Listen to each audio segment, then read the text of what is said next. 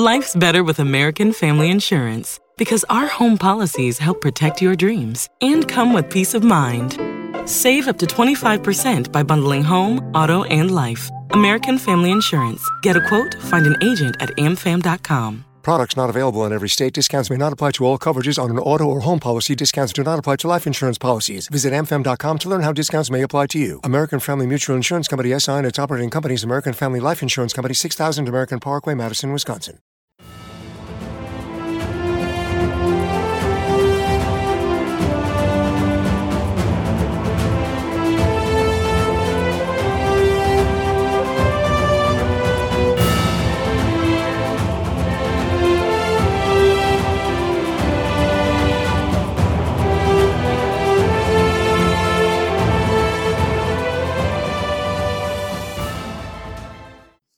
Welcome, fans, to 1001 Heroes, Legends, Histories, and Mysteries. We're here today with William G. Hyland Jr., the author of George Mason, the founding father who gave us the Bill of Rights.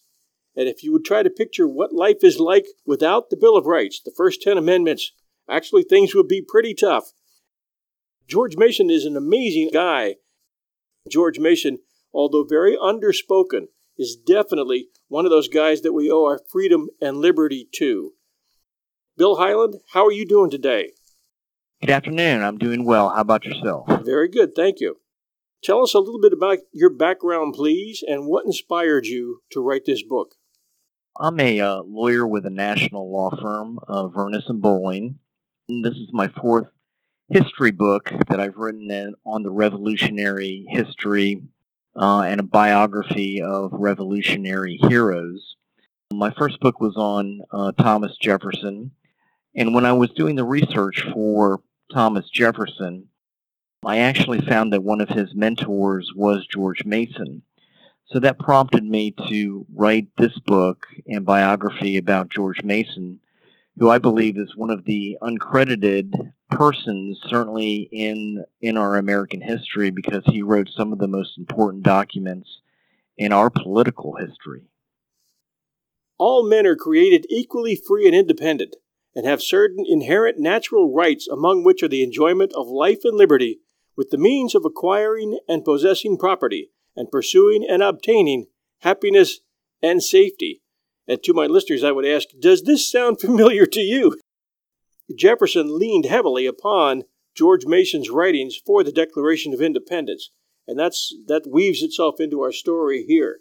Yes, um, that that was Mason's original draft for his Virginia Declaration of Rights, which was written about a month before Jefferson's Declaration of Independence in Philadelphia.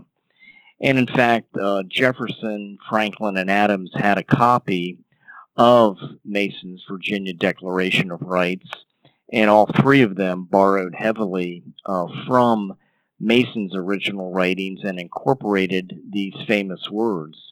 But Mason is not really credited with the famous words, and I think he should be, as I point out in my book. Your book really rescues him from the abyss into which he's pretty much been placed. He was just a quiet family guy. Could you kind of describe his life and how history has managed to overlook him. Yes, he was not a public man like Jefferson, Madison, and Washington. He preferred the comforts of his family and his farm and his books at his mansion in Gunston Hall, which was overlooking the Potomac River. So he was very much a private man. His wife died at the age of 39 and left him with nine children to raise basically by himself. So he was a very reluctant politician. And in fact, the Constitutional Convention in Philadelphia was the first time ever in his life that he ventured outside of his home state of Virginia. When did he first become involved in politics? Was it through Jefferson? Or was it on his own in Virginia?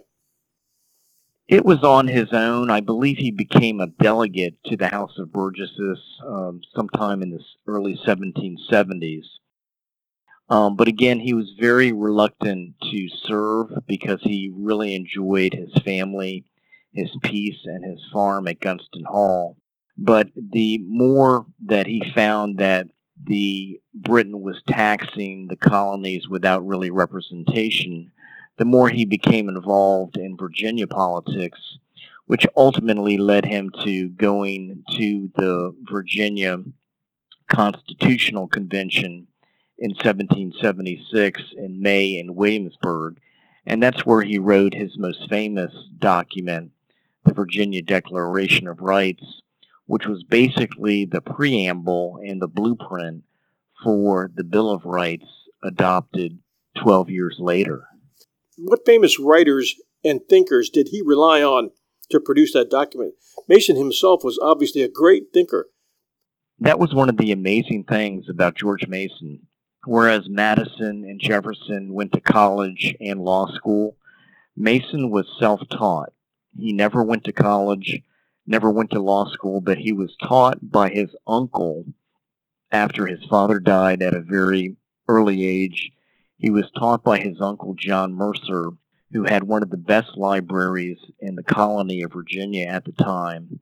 Over 1,700 volumes of really English law and so he basically read the most famous philosophers, English philosophers like John Locke, Montesquieu, Rousseau, the English Bill of Rights. So he was very versed in law and the Bill of Rights, which did him well and served him well when he wrote both both the Virginia Declaration uh, of Independence and the Virginia Constitution.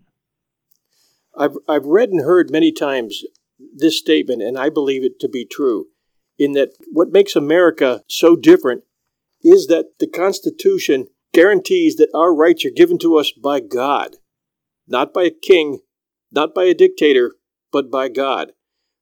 Is that unique to America, do you think, or one of the things that makes America strong?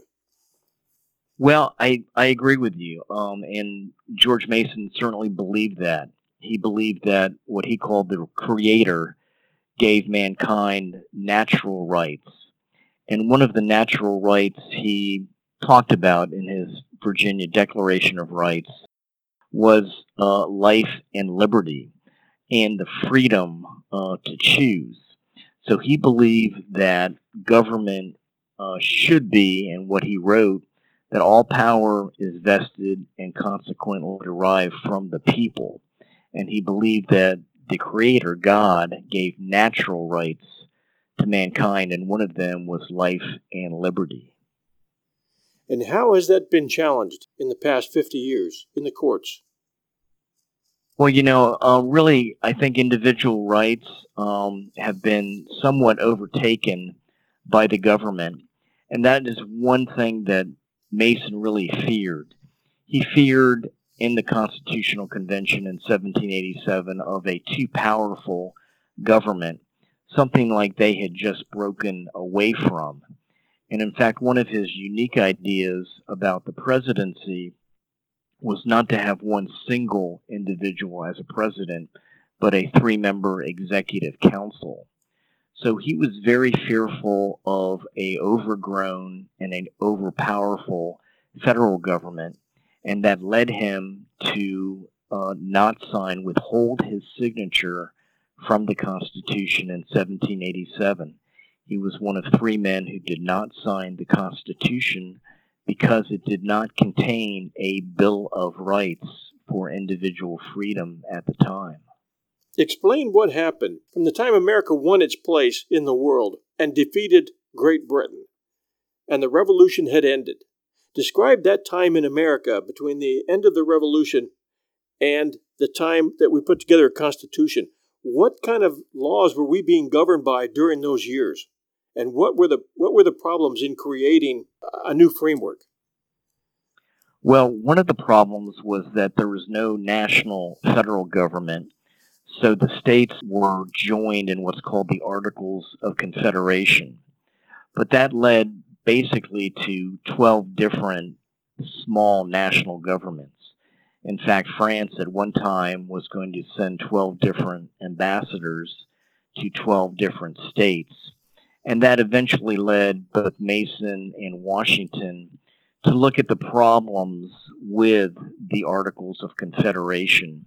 And they believed that there should be something stronger, uh, a more cohesive national government.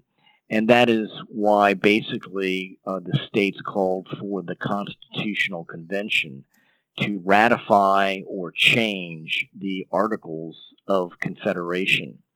And that's the emphasis for the Constitutional Convention in Philadelphia in 1787. And basically, that was prompted by uh, Shays' Rebellion, where the states actually rebelled against the government for um, overtaxation. So that they saw problems with the Articles of Confederation, and that was the impetus for the Constitutional Convention. Now, that convention took place in 1787, and yet we didn't have a drafted constitution until when? It was formed in September. They stayed in Philadelphia for three months, came up with a draft constitution that all members signed except three members George Mason, uh, Edmund Randolph, and Elbridge Gerry did not sign the Constitution. But after the Constitution was signed in Philadelphia, it had to be ratified by nine of the 12 states before it became law. So each state had their own ratifying convention about a year after the Constitutional Convention in Philadelphia. And that was going to bring in uh, 12 new opinions, is that right?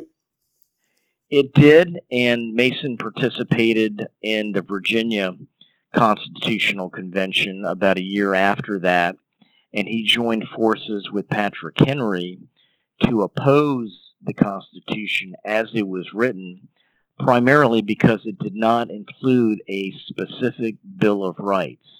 That was Mason's clarion call that he would sign it, he would be fine with some of these uh, empowered national rights, but he wanted a Bill of Rights attached to the Constitution.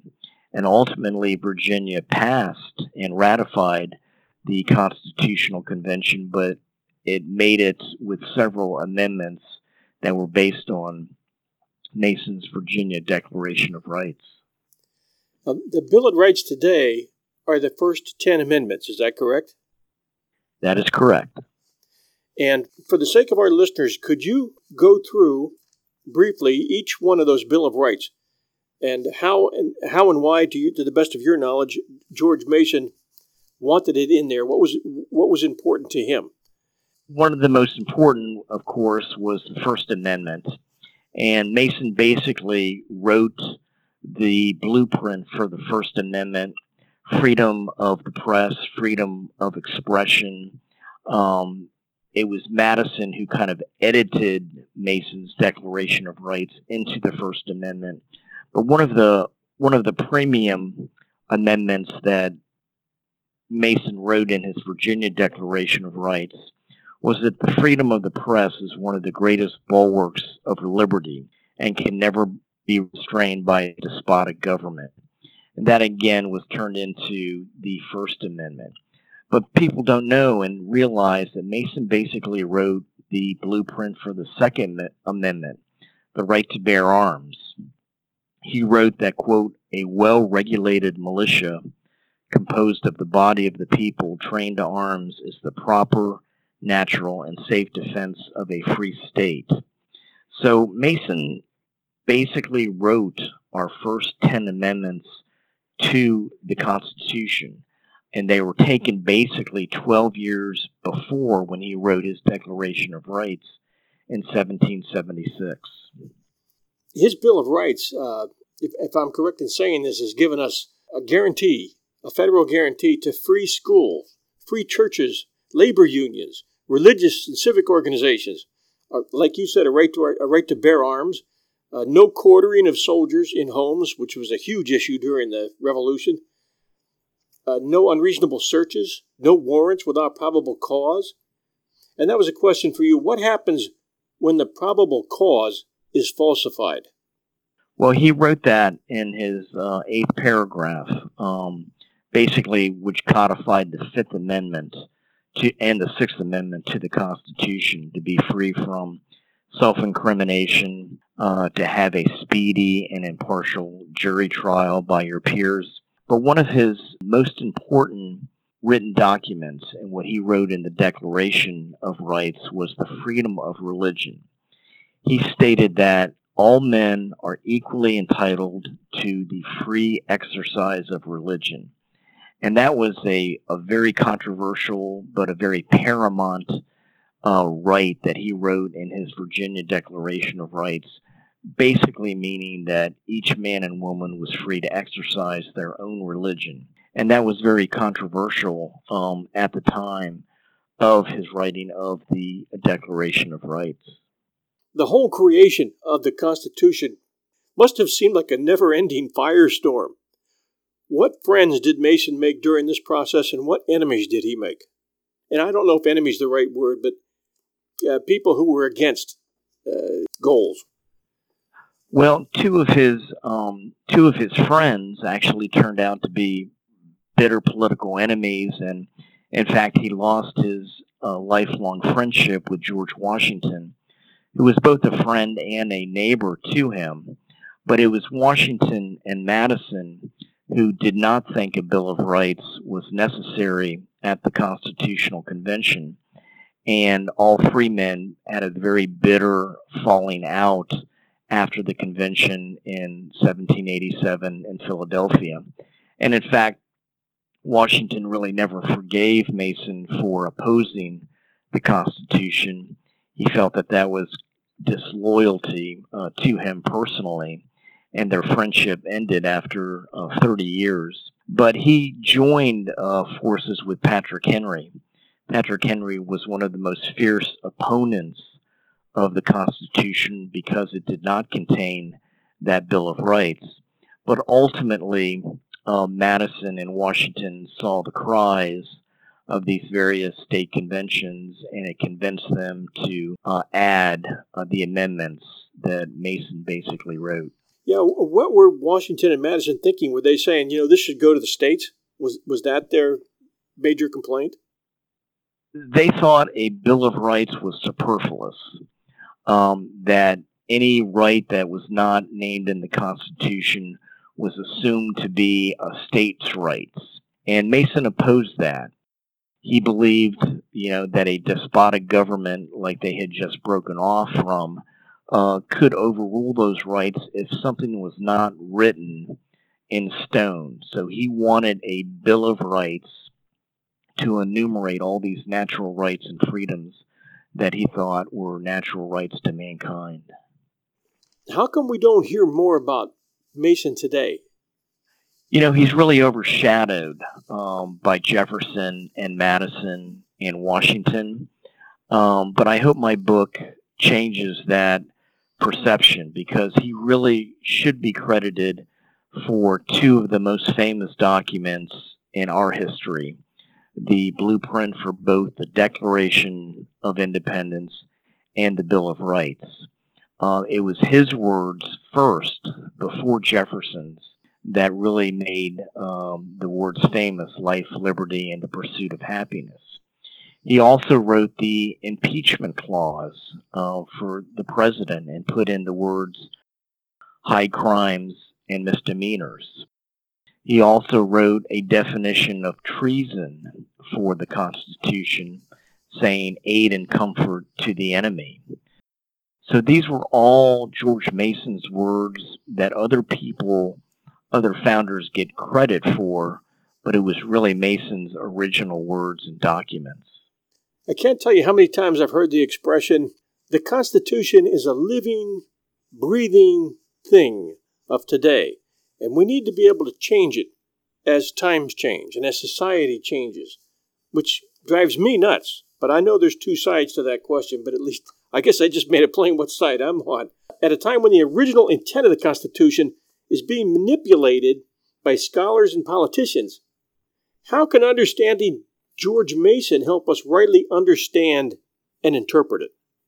Well, no, I agree with you. And that's one of the reasons why Mason and the founders sought to make amendments very, very tough to do um, and append to the Constitution he basically believed that the House of Representatives in Congress should be the most powerful house because he believed that was the people's house and government derived power from the people and not vice versa.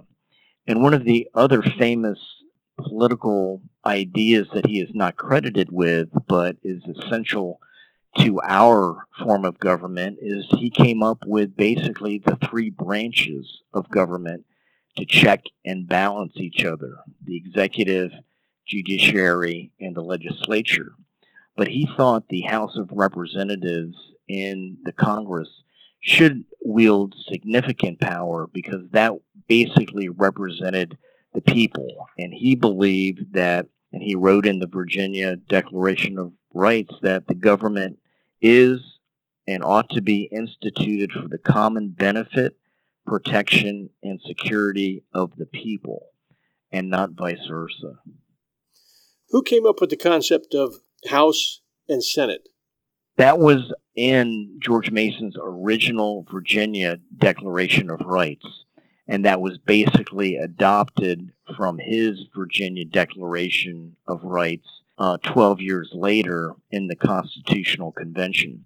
But Jefferson and Madison also believed in that concept that three branches of government, each to serve equally as a check and balance on each other. But it was Mason who actually was for very, very uh, limited powers of the presidency. Because even though all the delegates assumed that George Washington would be the first president, Mason was afraid of who would follow George Washington and what that person would do with the power that was given to the presidency the Constitution that they worked so hard to pull together has lasted now basically 220 years, give or take a few. Right. And helped to create the strongest nation on earth. I would say that these guys were the right minds for the right time, uh, the perfect storm of, of intellectuals and guys who could get it done. It must have been a huge, huge challenge to them. What, which individual freedoms or rights are under attack today? And how can we, well, like, like George Mason did, defend them? Yeah, I, I, you know that's that's certainly a, a point for debate, but um, certainly um, the freedom of expression, I think, is under attack when you look at you know things like Facebook uh, deleting accounts because they don't agree with a particular point of view or a political point of view, or they think this is hate speech certainly Mason would certainly object to that because he believed in freedom of expression. He believed in freedom of the press, but he did not believe that also that the House of Representatives or the Senate should just be kind of a political harassment or a pestering of the presidency. And that's why he made it, one of his tenets was making the impeachment clause uh, so complicated and so tough because he didn't want the House or the Senate to basically be uh, a political harassment to the presidency. But to answer your question, I would say that he would think that maybe freedom of the press, freedom of expression, uh, is certainly under attack these days. What did the Constitution lack that so gravely concerned Mason, other than the Bill of Rights? Well, the other reason he did not sign the Constitution is there was a compromise between the southern states and the northern states to sustain the importation of slaves for another 20 years. And Mason absolutely objected to that and basically thought that was wrong. And he basically envisioned uh, a civil war that came about 100 years uh, after the Constitutional Convention. So he believed that slavery should have been abolished or the importation of slaves should have been abolished, which basically Jefferson did uh, as president. But that was the second reason he did not sign the Constitution because they did not really uh, solve or deal with the issue of slavery. Which individual rights were Mason most passionate about and why? Well, I think that, you know, he says it basically in his Declaration of Rights and that is the freedom of the press is the greatest bulwark of liberty and can never be restrained but by a despotic government. So he believed that in freedom of the press, freedom of expression to voice your opinion should never be uh, restrained. So I think he would probably say that that was his greatest uh, liberty, and that's the greatest liberty of society is a free press, but certainly a free expression of your opinion or your idea. Who was it that determined uh, the terms of a president to be uh, two four-year terms maximum? Well, the Constitutional Convention uh, went back and forth between uh, six years, uh, four years, and then again, Mason's um, Mason's proposal was not to have a single president, but to have a three-member executive.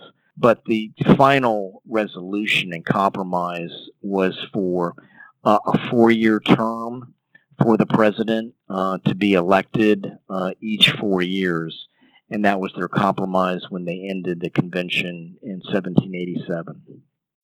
As humans, we're naturally driven by the search for better. But when it comes to hiring, the best way to search for a candidate isn't to search at all. Don't search, match with Indeed. When I was looking to hire someone, it was so slow and overwhelming. I wish I had used Indeed. If you need to hire, you need Indeed. Indeed is your matching and hiring platform with over 350 million global monthly visitors, according to Indeed data, and a matching engine that helps you find quality candidates fast. Ditch the busy work. Use Indeed for scheduling, screening, and messaging so you can connect with candidates faster. And Indeed doesn't just help you hire faster. 93% of employers agree Indeed delivers the highest quality matches compared to other job sites, according to a recent Indeed survey. And listeners of this show will get a $75 sponsored job credit to get your jobs more visibility at Indeed.com slash podcast. That's Indeed.com slash podcast. Terms and conditions apply.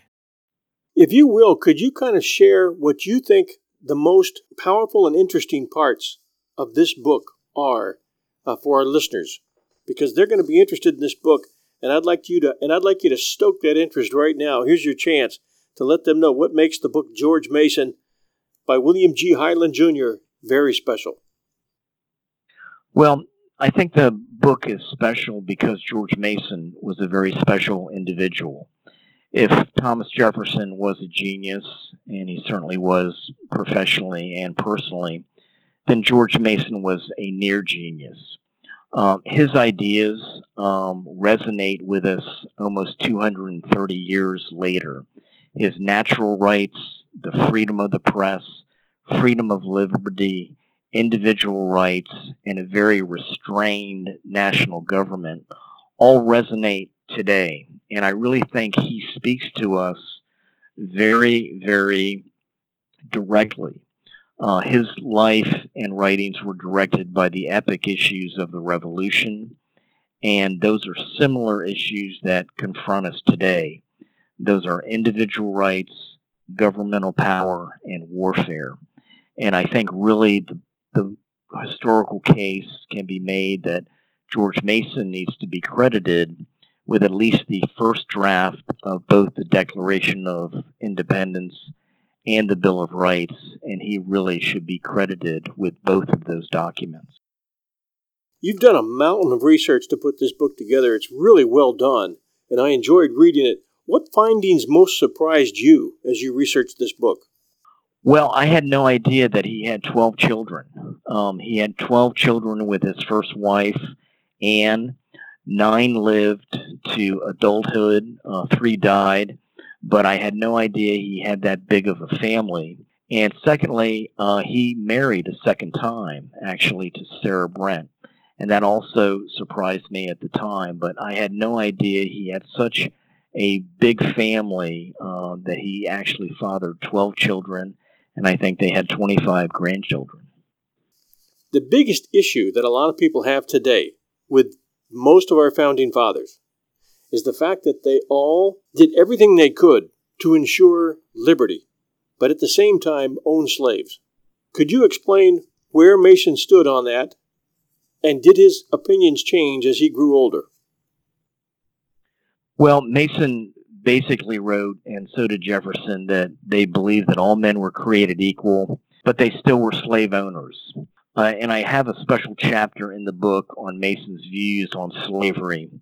He thought slavery and certainly the importation of slaves was wrong, and he basically came up with a plan to end slavery, but he did not think it was workable in their lifetime. He basically thought that it would be a political and economic solution for the next generation. So they did not come up and they did not deal with slavery in any meaningful way in the Constitution.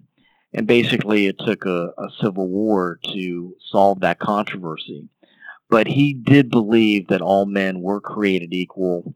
Even though he was a slave owner, he knew that that system was wrong. Um, he was a very benevolent owner of servants and slaves, but he knew that the political and economic situation did not permit them to end slavery within their lifetime.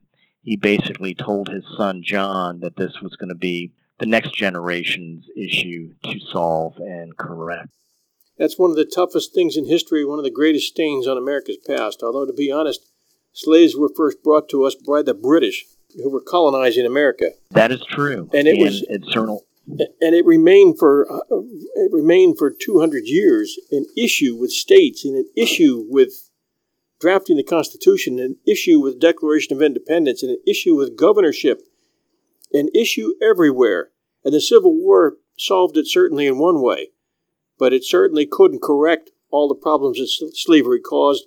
We're still working with them today, although we can honestly say that America has grown up a lot. And America has made freedom a lot more accessible than it was 100 years ago, or certainly 250 years ago. Absolutely, and I agree with you. Um, but you know, you you need to look at these founders in their own time and in their own day. And I think a lot of historians look at them from a 21st century perspective. And like I say, it was Jefferson who basically abolished the slave trade. And in his original draft of the Declaration of Independence, he actually put in a clause to abolish slavery but the convention objected to that at the time. So they knew that there was a problem. Uh, they knew that they uh, were being somewhat hypocritical, but they just couldn't come up with an economic plan to end slavery in their own lifetime. Can you think of anything, any anything you would like to cover regarding this book that we haven't covered now? I think we've covered everything. I, I encourage people to read it. I think George Mason is a fascinating and certainly undercredited uh, founding father, and I think his life was amazing. And people will be very interested in both his personal and his professional uh, life, and I hope they enjoy the book. I think this book is going to set the record straight for a lot of people in terms of allowing George Mason to take his, his rightful and well deserved seat among the most important of our nation's founders. And I want to thank you for your research that you put into this book. It's a great read, and it's a real eye opener uh, because it follows the revolution very, very well. Something I barely touched on in this conversation, but uh, there's a lot of uh, there's a lot of things in this book that I haven't read before, and there's new insights. It's filled with a lot of great insights, and it really does all lead to to all the thought presses. And like you say, looking through the filter of time uh, as to why they made the decisions they did and how important those decisions that they made then are to us today. Just well written from beginning to end. I want to thank you very much for this and uh, wish you the very best. Do you have any books uh, planned beyond this one? I've got another. I do. I'm writing another one on Thomas Jefferson's grandson, Thomas Jefferson Randolph, um, who was one of the most important figures in Jefferson's life, and that'll be out sometime next year. There, are there any anecdotes or little bits of information that you might uh, like to end with?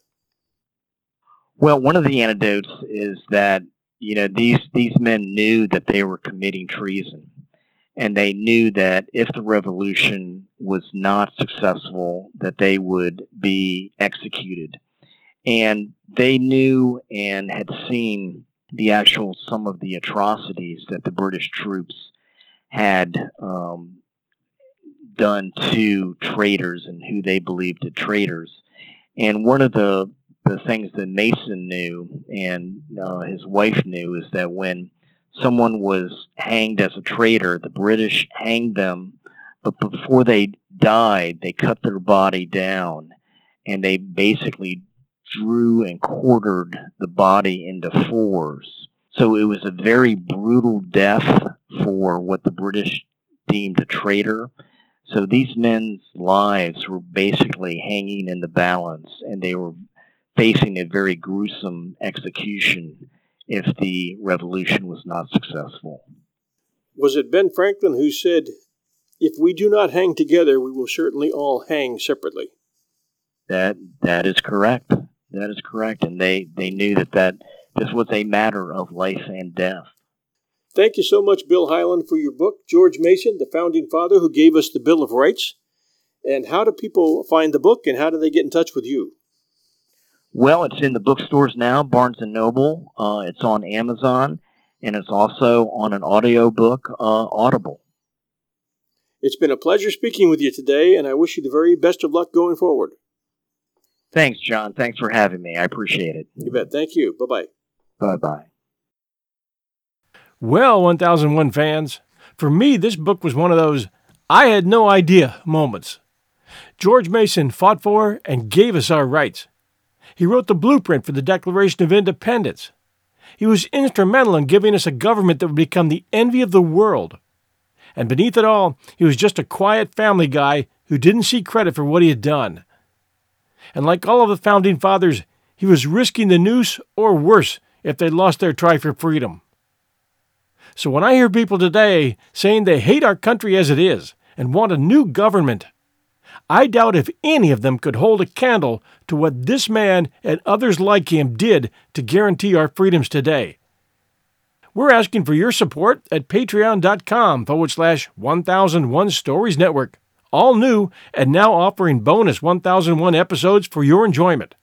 You can help to keep educational and interesting shows like this coming with your monthly pledges and help us get to 1001. Thank you very much. The link is in the show notes. Thanks for joining us today, and we'll be back soon.